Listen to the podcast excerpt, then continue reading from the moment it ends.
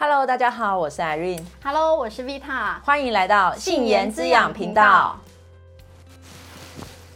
嗯，我的皮肤怎么了？嗯，不知道最近为什么我都有照平常在保养，可是皮肤就开始出现干干，然后还会脱屑。哦，你这个应该跟最近天气是有关系的。嗯，哦，可是冬天不是湿湿冷冷的吗？为什么会这样？没没没，其实呢，冬天在皮肤照顾不是这么简单的哦。哎，那为什么湿冷还会干呢？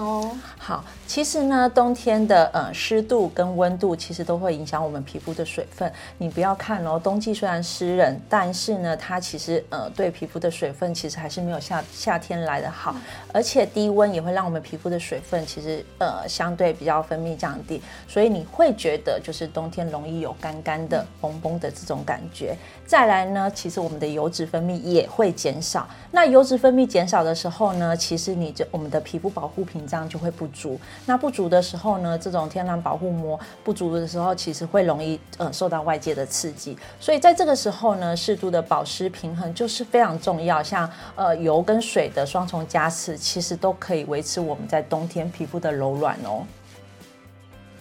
哎，我以为台湾的天气湿冷，就对皮肤不会有干的影响。没有没有，我要告诉你几个部分，其实可以来预防哈。首先第一个部分呢，其实呃记得要选择温和的温和的洁面乳，呃都已经天气干燥了，就不要把我们自己的天然保护膜给洗掉。所以在洗的时候，其实要特别注意。再来第二个部分呢，保湿，我刚才前面不是有讲到保湿嘛，所以你可以用精出精粹凝露的水状跟呃搭配平衡霜的油脂来锁水，这种双重平衡其实也会减少我们皮肤这种干燥的现象。第三个部分呢，其实还可以就是选用一些呃具有保护性的产品，比如说像维他命 C、维他命 E 这种抗氧化的产品，它可以增增加我们皮肤的修护，然后对我们的屏障的一个保护修护，其实也会提供的更好。像我都会使用呃精粹油这种抗氧化的油脂来保护我的皮肤。那第四个部分还可以用呃，其实。湿度的部分要注意嘛，所以呃有时候我们在室内可能会吹暖吹暖气这个东西，所以你可以适当的使用一些加湿器，减少我们皮肤水分的流失。